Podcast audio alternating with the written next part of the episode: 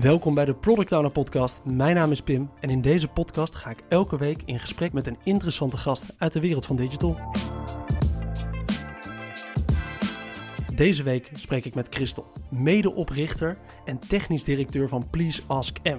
Mijn eerste gedachte: wie is M? Wat kan ik hem of haar vragen dan? Dit blijkt de afgekorte naam te zijn van Michiel, de eerste versie van deze kunstmatige assistent, die in 2019 al werd getest bij Postillon Hotels. Deze digitale servicebalie-medewerker kan zelf mails en andere digitale aanvragen beantwoorden. En zorgt daarmee dat personeel zich weer kan focussen op wat ze graag doen: klantervaring verbeteren.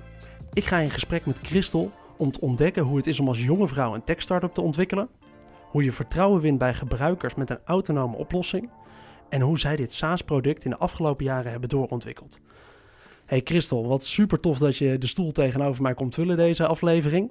Uh, het eerste wat ik me misschien wel afvroeg was uh, Michiel, een mannennaam. Was dat bewust zodat je die kerels gelijk aan het werk kon zetten? Ik denk wel dat uh, Michiel een bewuste keuze is geweest. Ik was daar in het project er nog niet bij.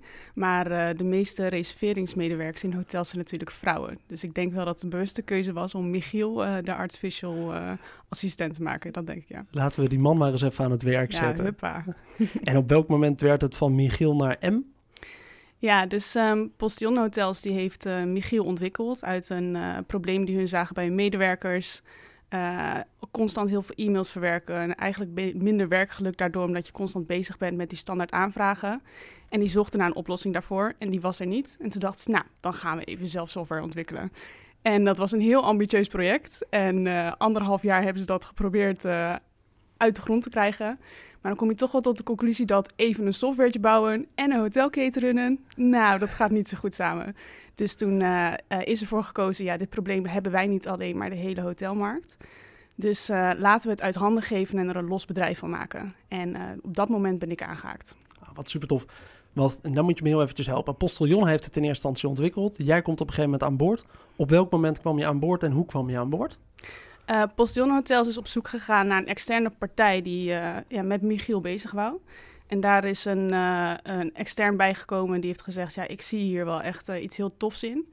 En die heeft Michiel overgenomen en eigenlijk heel Michiel is gestript. Het enige wat er over van is gebleven is de AI die ervoor is ontwikkeld. En er is een hele nieuwe missie en visie in het leven geroepen waar het op door zou gaan. En dat was Please Ask M. En uh, ik ben gelijk bij dat begintraject aangehaakt, heel kort nadat uh, Please Ask M eigenlijk een idee is geworden. Tof. En hoe zag het er toen uit? Wat stond er toen al wel? Ja, wat er stond was, uh, was Michiel, een, uh, een idee wat eigenlijk een volledig geautomatiseerde uh, medewerker zou zijn. Dus ook, ja, uiteindelijk is daar wel een frontend voor gemaakt, maar die frontend was nou niet echt dat je denkt, yes, hier wil ik er gaan werken. En het idee van Please Ask M was om een, om een assistent neer te zetten voor een reserveringsmedewerker en om een platform te creëren waar een overzicht is van alle vormen van aanvragen, zodat een reserveringsmedewerker rust en overzicht in hun werk krijgt. Dus ja, er stond nog niks, maar er moest toen ook een hele fijne, mooie frontend bijgebouwd worden. En alles wat er omheen kwam kijken. Dus dat was best de uitdaging. Kijk, dus als ik het goed begrijp, dan is de, de functie die M of Michiel in eerste instantie vervult, is als er aanvragen digitaal binnenkomen, zowel via mail of via digitale formulieren, dan worden die eigenlijk direct beantwoord op basis van de kennis die er al in het systeem zit, met de prijzen van locaties, met de ruimte in die zalen, met de beschikbaarheid. Dat wordt eigenlijk allemaal direct beantwoord dan. Ja, we zijn een soort tussenschakel tussen alle vormen van aanvraagstromen die binnenkomen en de reserveringssystemen van de hotels. Dus wij houden niet zelf de beschikbaarheid bij of de prijzen. We hebben connecties met al hun reserveringssystemen. Dus een aanvraag op wat voor manier komt bij ons binnen. Kan inderdaad e-mail zijn, een webformulier. Kan ook zijn via een, een extra, extern distributiekanaal, zoals een, uh, een brokerplatform. De booking.coms van de zakelijke markt, zeg maar. En uh, die komen bij ons binnen. Die worden gelezen door de AI-assistent in een uniform jasje gehaald. En daarna praten wij met de reserveringssystemen. hey, kijk, wij hebben deze aanvraag voor zoveel personen. Dit hebben we van je nodig. Vertel eens, is er beschikbaarheid en wat zijn de prijzen? En dat komt weer terug, zodat er voor reserveringsmedewerker dus alleen nog maar een volledig ingevulde aanvraag plus offerte klaar staat die ze kan dubbelchecken. Zo, dat vertel je even soepel. Ik, uh, ik zie voor me dat dat voorheen inderdaad een proces van flink wat stappen is geweest. Zeker. Waarin de medewerker inderdaad al ook systeem eventjes ging overtypen, even ging controleren hoe het daar zat. Ik vind het een hele toffe oplossing. Hey, ben jij direct bij Please Ask en beland vanuit de studiebanken of heb je tussendoor nog andere dingen gedaan? Nou, ik kom dus van een hele andere richting qua studie dan uh, nu waar ik uh, in de wereld van software zit. Dat is wel heel erg leuk. Um, ik kom vanuit de reclamewereld. Um, daar ben ik ook heel erg actief in geweest. En ik had altijd wel een passie voor software. Was altijd uh, het mooie meisje wat daarnaast een game nerd was. En uh, altijd bezig ben met gadgets en alles wat er omheen kwam. En heel veel passie voor software. En um, toen corona natuurlijk kwam, uh, ging de reclamewereld een klein beetje op zijn gat.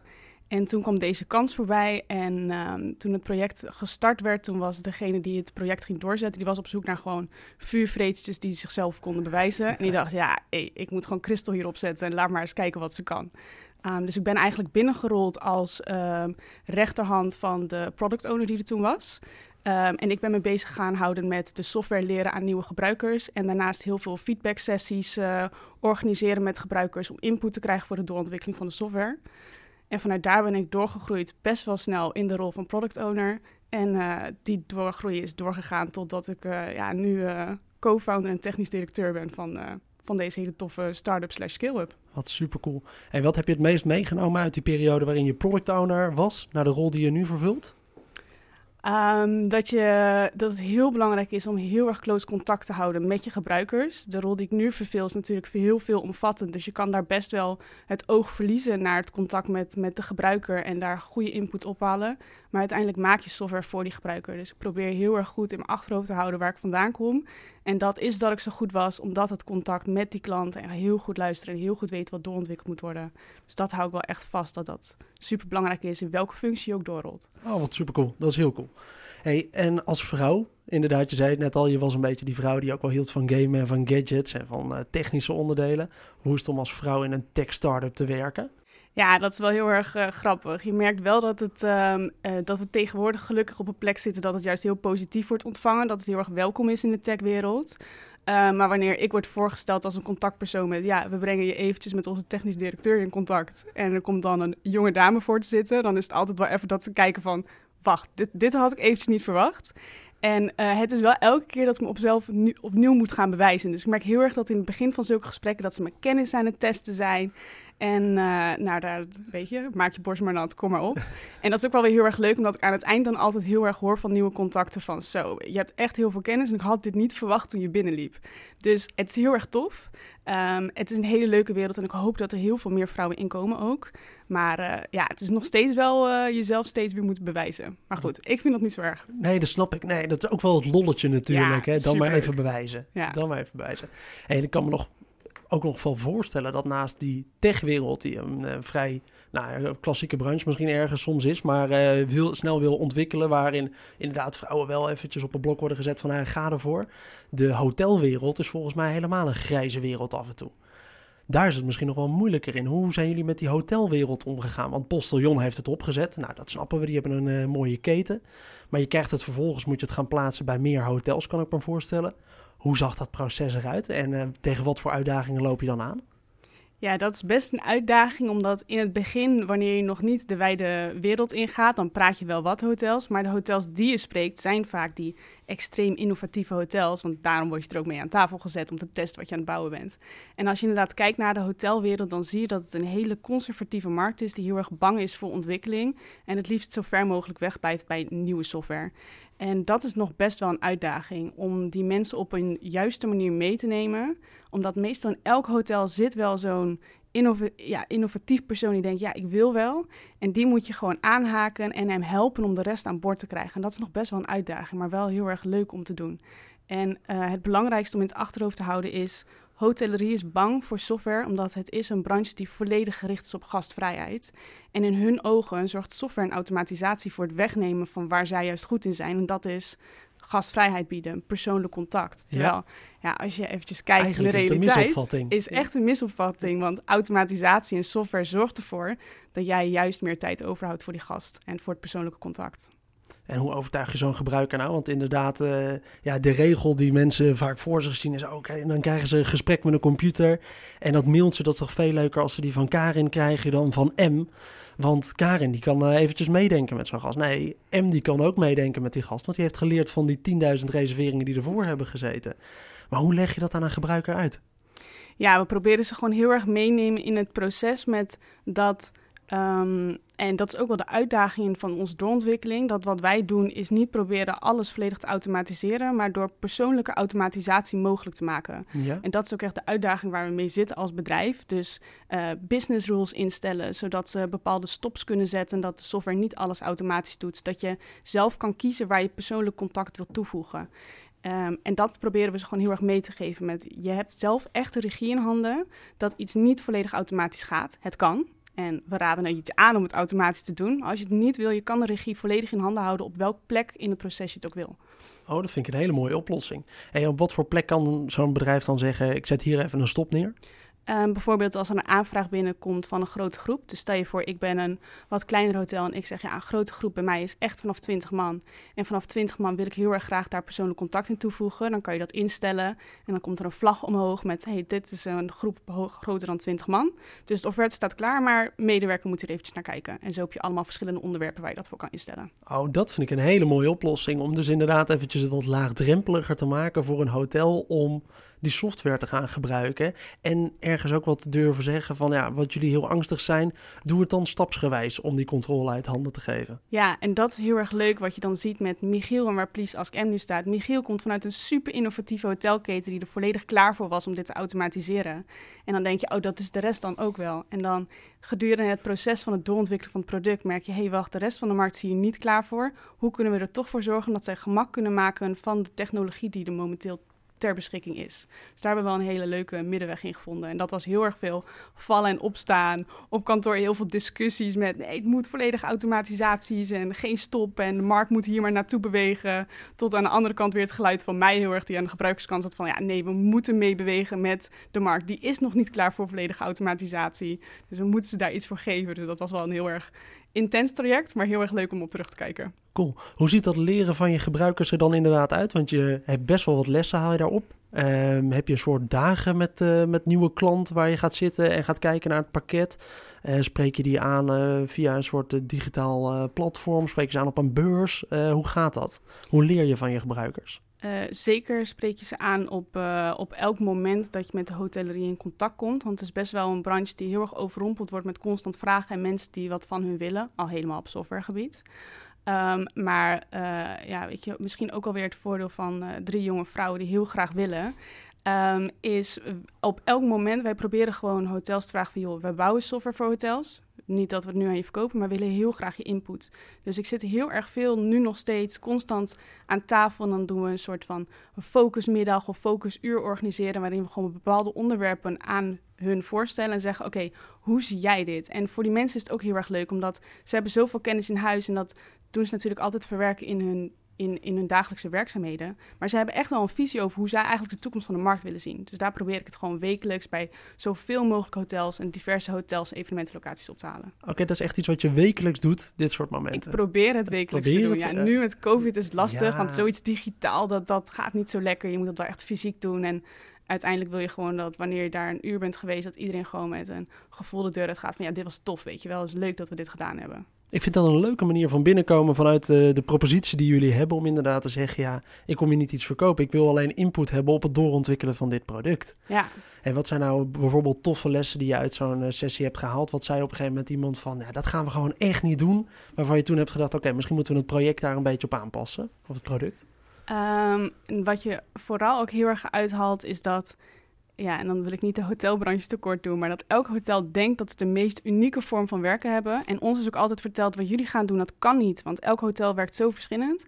Maar dat er uiteindelijk toch een soort van gouden draad doorheen eh, loopt hoe iedereen werkt. En dat is heel erg leuk wat we ophalen, dat elke keer de, manier van werken, dat je denkt, hey, dit, is dit echt heel erg anders? Dan halen we het weer tegen alle kennis aan die we hebben. Dan denk je, ja, nee, ook dit kunnen wij persoonlijk automatiseren. Dus dat is wel de les die we elke keer uithalen, dat je elke keer weer input krijgt, dat je denkt, oh, hier hebben we nog niet aan gedacht, dat ook zo kan werken. Maar uiteindelijk dan past het toch alweer in het straatje, dus dat is wel leuk. Cool. Jij bent uh, in de rol van technisch gekropen op een gegeven moment. Binnen jullie als de CTO-rol, zullen we het maar eventjes noemen. Wat trok je nou naar die technische kant daarvan toe? En wat heb je daar in de afgelopen tijd in veranderd op, uh, als aanpassing op die gebruikers bijvoorbeeld? Of met nieuwe ideeën of met nieuwe opties? Um, wat mij heel erg trok naar die technische kant is de mensen waar je mee samenwerkt. Uh, ik kom uit uh, de reclame-industrie waar het heel erg egomannetjes is en laten zien uh, wie, wie het stoerste is, zeg maar. En als je kijkt naar de technische kant, ja, weet je, ik werk met een heel groot team van developers en die jongens zijn zo ongelooflijk zichzelf en nuchter en, en, en zo, ja, dat zijn zulke fijne mensen om mee te werken. Dus ik kreeg wel eens de vraag van, ja, wil je echt in, in een softwarebedrijf werken? Omdat ze dan weer denken, hè, een meisje, zie jong tegenover. Saaie nou, gasten aan bureaus ja, en een meisje je, tussendoor. Ja, ja, Het zijn echt de leukste gasten om mee te werken. Dus dat trekt me echt heel erg naar het wereldje. En voornamelijk ook de slag die je daarin kan toevoegen als uh, communicatief vaardige chick. Uh, dat je, ja, weet je, als product owner heb je natuurlijk de rol als communicatieschakel met wat de klanten en de gebruikers willen en wat je team moet gaan bouwen. En uh, ik geloof best dat daar wel wat meer vrouwen zouden mogen zitten. Ja, ik denk dat, dat we heel goed in zijn. Ja, ja, ja, dat geloof ik absoluut. Hey, dat is best wel leuk. En uh, wat heb je de afgelopen tijd met die developers voor elkaar gekregen? Wat zijn, een van de, wat zijn de nieuwe technische dingen die, die jullie hebben weten toe te passen... of die jullie in de afgelopen tijd hebben weten voor elkaar te krijgen? Ja, we zijn momenteel heel erg druk bezig met de doorontwikkeling van onze AI. Dat is natuurlijk echt wel een pittig stuk ja. uh, waarin uh, ja, je constant moet blijven doorontwikkelen om te zorgen dat je daarin vooruitstrevend blijft. Um, maar ook, uh, ja, we zijn constant gewoon bezig met doorontwikkelen van het product. En de jongens zetten constant zulke grote nieuwe epics neer dat het gewoon heel tof is. Cool. Maar ja, specifieke punten, ja, nee, blijf nee, development, ja. ja, en voor, voorop blijven lopen in de AI is heel ja. moeilijk. Hoe, hoe hou je jezelf up-to-date? Um, up-to-date door niet alleen met je eigen team te zitten, maar zoveel mogelijk uh, externe AI-specialisten aan te haken om vragen input te geven voor ons, uh, voor ons project. En ja, wat ik wel heel erg geleerd heb en wat wij dus echt heel erg veel doen is nee heb je, ja kan je krijgen. En over het algemeen zijn mensen super welwillend om start-ups te helpen met hun kennis. Um, en experts zijn echt niet bang om hun kennis te delen. Dus wij proberen op alle vlakken, of het nou AI is of wat dan ook, gewoon ja, durf brutaal te zijn. Durf te vragen, hey, mogen we een keer een uurtje van je tijd, een paar uur van je tijd? We willen gewoon heel erg graag van je leren. En over het algemeen krijg je wel een ja terug. Precies. Hoe uh, heb je een, hebben jullie een vrij specifiek AI-model wat jullie uh, gebruiken in het systeem van, uh, van M? Of is het het algemene model waar, waarbij in eerste instantie heel veel e-mails zijn ingelezen? Is dat eigenlijk alleen maar in het begin geweest? Of is hij constant nog aan het bijleren van elke e-mail die nu wordt opgemaakt? Um, we zijn nu bezig. Wat natuurlijk het meest lastig is, is de, de data die je geeft in je AI. Dat is super belangrijk. Dus als jij heel erg veel mensen die laat doorontwikkelen, kun je ook foute data erin krijgen. En een sterke, goede dataset, dat is echt het meest belangrijker. Ik zie dat als nog belangrijker dan de modellen. Ja. Dus je kan de beste modellen hebben, maar als je dataset fouten heeft, dan, ja, dan het blijft het gewoon, altijd ja, shit in, shit out. Ja. Zeker. Dus uh, ik, ben nu, uh, ik heb nu wel een heel tof plan liggen hoe we ervoor kunnen zorgen dat je alsnog, het liefst wil je gewoon dat elke mail waar iets in misgaat, dat de gebruiker daar iets voor terug kan geven op een manier waardoor hij er zelf wat aan heeft. Bijvoorbeeld als er bij jou een e-mail in je spam komt, dan klik je op dit is geen spam. En dat doe je niet om te denken, oh ik wil heel erg graag uh, Gmail gaan helpen met de ontwikkeling van hun software. Nee, dat doe je voor jezelf. Ja. Dus daar zijn we nu heel erg, uh, heel erg creatief mee bezig met, oké, okay, hoe kunnen we dingen heel gebruiksvriendelijk in de software maken, dat als zij een aanpassing maken met, hey, dit had dit moeten zijn, dat ze daar zelf gelijk iets in return voor krijgen. Zodat het gelijk in het juiste veld wordt ingevuld of wat dan ook. Zodat je die feedback loop super sterk kan maken. Wat tof. hey, waar is M nog niet zo goed in? Wat moet M echt nog even leren? Wat moet M echt nog even leren? Um, M heeft heel erg veel data in zich. Uh, en wij doen momenteel nog niets met dashboards, et cetera, om dat te laten zien. En daar geloof ik dat M een hele mooie invulling kan geven. Dus daar zou M echt nog wel een hele grote stap kunnen maken die uh, hotels echt gaat helpen. Ja, die data die onder water zit, ga eens even kijken wat je daarmee kan doen om hotels te helpen. Wat tof. Hey, um, we hebben het al eventjes gehad over die uh, conservatieve branche en die gebruikers meekrijgen. Um, je zegt dat je ook best wel veel contact hebt gehad met die nieuwe gebruikers. Als je zo'n begrijpdag hebt gehad, zo'n focusdag hebt gehad met je klant. Uh, en je moet vanuit daar zo'n uh, die Please Ask M gaan implementeren bij zo'n klant. Hoe leer je dat nou aan die gebruikers om hiermee te werken? Ja, wat ik zelf wel echt mee heb gekregen vanuit het begin dat ik bij het project was, toen was toevallig, uh, nou, Postion is natuurlijk onze eerste grote klant. Dus ik ben daar best wel veel bij gaan leren. Heel veel bij, die, uh, bij onze gebruikers gaan zitten om echt te snappen hoe hun werk werkt. En dat is dat software implementeren is natuurlijk echt niet leuk. En over het algemeen echt een super groot tijdrovend proces. Um, en um, wij hebben echt gekeken bij onze software, hoe kunnen wij ervoor zorgen dat het zo ongelooflijk logisch is dat je het eigenlijk zelf zou moeten kunnen doen zonder een implementatiepartner. En um, ons implementatieproject is letterlijk totaal met dus een kick-off dag en uh, voorbereiding voor het huiswerk wat ze moeten aanleveren en te implementeren, max 10 uur. Dus we hebben dat echt wow. zo, logisch, uh, zo logisch ingedeeld. Dat kregen we ook elke keer terug dat mensen het moesten doen. Ze keken echt tegenaan, maar het is zo logisch, het ging zo makkelijk. En ik denk dat daar echt wel de kracht ligt van software anno nu. Hey, als je het bouwt, denk er even aan dat software implementeren voor, voor een klant. Dat is, dat is niet iets waar ze naar uitkijken. En als dat een traject is die je eigenlijk heel gestroomlijnd en makkelijk en een soort van leuke bezigheid van kan maken, nou, dan uh, is die drempel een stuk lager. Dat is een heel tof iets. Het is ook een, een, deel waar ik veel mee bezig ben in mijn dagelijks werk. En die projecten, hoe krijg je dat dan bijvoorbeeld bij een klant bezig? Ik ga nu voor een nieuwe klant ga ik helpen om dat proces veel beter op te gaan zetten. Dus ik ben wel heel benieuwd wat jullie daarin hebben bereikt en hoe jullie dat proces eigenlijk hebben opgezet. Van uh, van wat zei je nou, een eerste dag waar je gaat starten met een gebruiker? Ja, dus we beginnen eigenlijk natuurlijk op een gegeven moment meestal van bovenaf is het akkoord uh, gegeven. Ja. En dan kan je gelijk gaan implementeren. Maar wij vinden het heel erg belangrijk dat de gebruikers zoiets hebben van yes, wij mogen met deze software gaan werken. Dit gaat mijn werk verbeteren. Dus we beginnen met een kick-off dag waar alle gebruikers bij moeten zitten. En uh, gewoon eigenlijk het hele team die iets te maken gaat hebben met de software. En dan nemen we ze gewoon heel erg mee in, in de visie waarom we het doen, waarom we dit zijn gaan bouwen, wat er in de toekomst nog komt bij liggen. Zodat eigenlijk al die mensen denken van zo, maar dit, dit is iets waar ik deel van wil zijn. En daarna gaan we over, oké, en wat betekent dit dan voor jullie en wat hebben we van jullie nodig? Maar als je met zo'n sfeer begint, dan staan medewerkers al heel anders in dat software geïmplementeerd moet worden. Ja, als je de gebruiker niet achter je hebt staan, dan krijg je het uiteindelijk nee, nooit voor elkaar niet. natuurlijk. Nee. Oh, wat cool. Hey, en dan, uh, ze komen in dat platform terecht. Um, help je ze dan nog met video's? Help je ze met specifieke plekken waar ze dingen gaan vinden? Hoe werkt dat? Ja, um, wij hebben uiteindelijk geloof ik dat het zo. Nou ja, ik ben natuurlijk een jongere generatie. Ik wil alles zelf kunnen. Dus dat ja. is ook mijn, uh, mijn principe wat je in ieder geval wil kunnen aanbieden. En alle extra service is er natuurlijk altijd. Uh, maar we hebben inderdaad een, een doc-omgeving waar ik allemaal video's heb over elke stap dan ook. Je kan eigenlijk daar letterlijk alles vinden wat je wil weten van de software. Um, we geven altijd een trainingstraject nog in het begin en zorgen dat je vast contactpersoon hebt, zeker in het begin voor vragen stellen.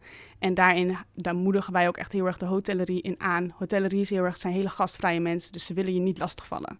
En daarin geef ik ook altijd in het begin, je valt mij niet lastig met je vragen. In het begin, alsjeblieft, vraag me de oren van mijn hoofd af, want dan ja. weet ik dat je daarna helemaal de software eigen hebt gemaakt en er blij mee bent. Uh, maar we hebben een, echt een doc-omgeving met echt allemaal video's hoe het werkt en tekst hoe het werkt. En uh, op zich zou je daar eigenlijk al helemaal uit de voeten mee moeten kunnen. Cool. Hey, hoe ziet de toekomst van Please Ask M eruit? Als hij nou nog even wat beter is geworden en misschien wel een dashboard weergeven met alle data die er is en, uh, en zichzelf nog even wat slimmer maakt. Hoe ziet die toekomst er dan uit? Ja, de toekomst van M is echt om de channel manager te worden van de meeting- en vergaderindustrie. Um, dus alle vormen van aanvragen komen bij ons binnen. En daardoor heeft een reserveringsmedewerker heel veel rust en overzicht in haar werk. En een assistent die heel veel werk voor de voorbereidt. En daarnaast uh, lost het een heel groot organisatorisch probleem ook op. Uh, je ziet nu heel erg dat, ja, weet je, als je een general manager bent, hey, hoeveel aanvragen komen er bij jouw personeel binnen? Ja, geen idee. Hoeveel komen er binnen? Ja, dat, dat hebben hun geen overzicht nee. van natuurlijk. Maar dat is in een drukke periode is het niet normaal of iemand ze binnenkomen. En um, ja, daar wil je gewoon overzicht in hebben van hoeveel komen er binnen, hoe is de werkdruk, wat was eigenlijk de responstijd van mijn medewerker op al die aanvragen, uh, welke aanvragen zijn niet beantwoord omdat ze uiteindelijk eigenlijk niet groot genoeg waren om überhaupt in behandeling te nemen. Dus het biedt een verzamelplek voor zowel een reserveringsmedewerker om haar werk te organiseren, maar ook voor hogerop om inzicht te krijgen met wat gebeurt er eigenlijk in mijn bedrijf. Tof. Hey, ik, ik, heb online, uh, las ik ook iets bij jullie. Jullie hebben geprobeerd om M zo menselijk mogelijk te maken. Om ja. inderdaad te zorgen in die gastvrije branche dat het niet voelt alsof je met uh, een of andere robot aan het uh, praten bent. Maar alsof je echt met een medewerker aan het praten bent. Wat hebben jullie daar nou geïmplementeerd om dat wat menselijker te maken? Um, uh, gepersonaliseerde teksten van hotels. Ja. Um, wij mailen eigenlijk altijd vanuit de klant en niet vanuit uh, uit de robot. Het staat er wel bij, je weet dat je een automatisch antwoord hebt gekregen. Maar voornamelijk dus heel erg veel die business rules, zodat je persoonlijk contact er nog in mogelijk maakt. Um, zodat elk moment dat je persoonlijk contact wil, dat dat kan. Dus dat het niet voelt met, ook ik heb contact gehad met een, met een AI-assistent, met, oh ja, ik heb een offerte gekregen van die AI-assistent, maar ik heb heel veel persoonlijk contact gehad. Ik las zelfs iets over een uh, vertraging die jullie toepassen. Ja, je hebt timers inderdaad die je volledig kan instellen. Dus onze software kan alles automatisch. Maar voor elke binnenkomst van stromen, of het een webformulier is of een e-mail, kun je een timer instellen. Bijvoorbeeld, um, oké, voor kleine aanvragen vind ik het belangrijk dat iemand in ieder geval binnen een half uur een offerte krijgt. Want dat zorgt voor conversie.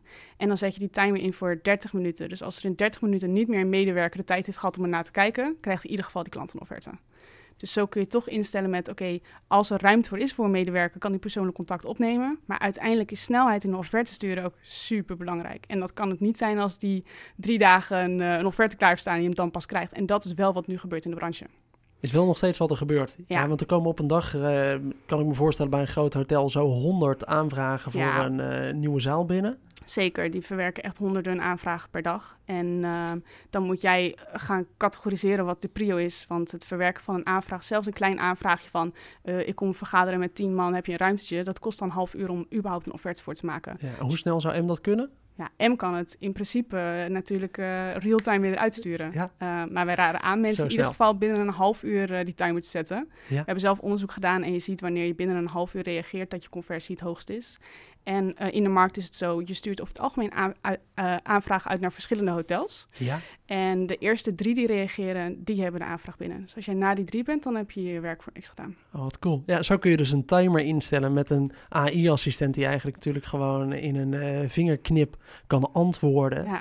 Ga je toch een kleine timer instellen. Voelt het ook wat persoonlijker natuurlijk dan wanneer je aan, een aanvraag stuurt en eigenlijk een soort respons-e-mailtje krijgt die meer voelt als een bevestiging van je aanvraag is binnen. Dan als hier heb je al de offerte. Ja. Ik vind het een hele mooie oplossing om uh, de AI-assistenten eigenlijk wat persoonlijker te maken, misschien wat meer menselijk te laten voelen. Hey, in die wereld van automatisering waar je heel veel in bezig bent, heb je ergens het gevoel van hier beginnen we met automatisering, maar hier stoppen we ook? Wat zijn processen waarvan je vindt dat we het eigenlijk niet moeten automatiseren misschien wel? Um, processen die ik geloof dat je in onze industrie niet moet automatiseren, maar waar je nu wel heen zet dat dus het proberen, is als je kijkt naar de hotelkant, we kennen allemaal Booking.com. En Booking.com is de grootste speler en de hotels kunnen er niet onderuit. En eigenlijk heeft Booking.com de macht overgenomen van de hotels. En ik vind dat we daarvoor moeten waken. Ik zou heel erg graag willen dat de macht terug wordt gegeven aan de hotels. Dus ik hoop uiteindelijk dat hotels uh, hun, sterk genoeg zijn om te zeggen: we gaan daar niet heen met de meetingindustrie. Want je ziet wel dat uh, boekingsplatformen dat willen. Dus real-time boeken vanuit een boekingplatform. Maar je geeft daar alle macht uit handen bij hotels, maar dat ze zelf kunnen inrichten wat voor aanvragen ze willen aannemen. Of je wil wachten of je grotere binnenkrijgt. Er zitten zoveel regels achter met heel veel kennis van mensen die snappen waarom je welke aanvraag wel of niet moet aannemen. En ik hoop dat we dat nooit gaan automatiseren. Ik hoop dat we daar die mensen in hun, in hun kracht laten, laten doen waar ze goed in zijn. Wat cool. Even een leuke tip voor de luisteraars misschien wel. Ik ben op het moment het boek aan het luisteren in de ban van de machine, booking.com. En uh, een boek waarin drie NRC-journalisten zijn gedoken in de wereld van booking.com, van de oprichting tot nu. Echt een luistertip, want ja, er zijn bijzondere dingen gebeurd binnen dat bedrijf in hoe het gegroeid is door de jaren heen. Zeker. Hey, uh, Christel, ik vind het superleuk om je hier te hebben en een beetje te horen wat nou jouw verhaal is rond uh, Please Ask M. Heb je zoiets waarvan je hebt, nou, had ik dit maar geweten toen ik anderhalf, twee jaar geleden aan, aan boord stapte bij Please Ask M, wat we nu zo logisch vinden? Ja, ik heb wel op, uh, persoonlijk hoe, hoe ik werk uh, wel een aantal dingen geleerd die ik echt uh, voor altijd meeneem en ik denk wat anderen kan helpen. Het eerste advies wat ik heb gehad van degene die het project overgenomen en toen leed was um, zorg dat je altijd in de driver's seat blijft zitten. Maakt niet uit in welke functie je zit. Um, dus wanneer je een probleem hebt, kom dan niet met: hey, uh, ik heb een probleem hoger op, hoe ga ik dit oplossen? Zeg: ik heb een probleem en dit is mijn idee om het te gaan oplossen. En vraag altijd voor een akkoord. Zorg dat je altijd ervoor zorgt, in welke functie ook zit, dat je in een driver's seat zit en dat je niet op de achterbank zit.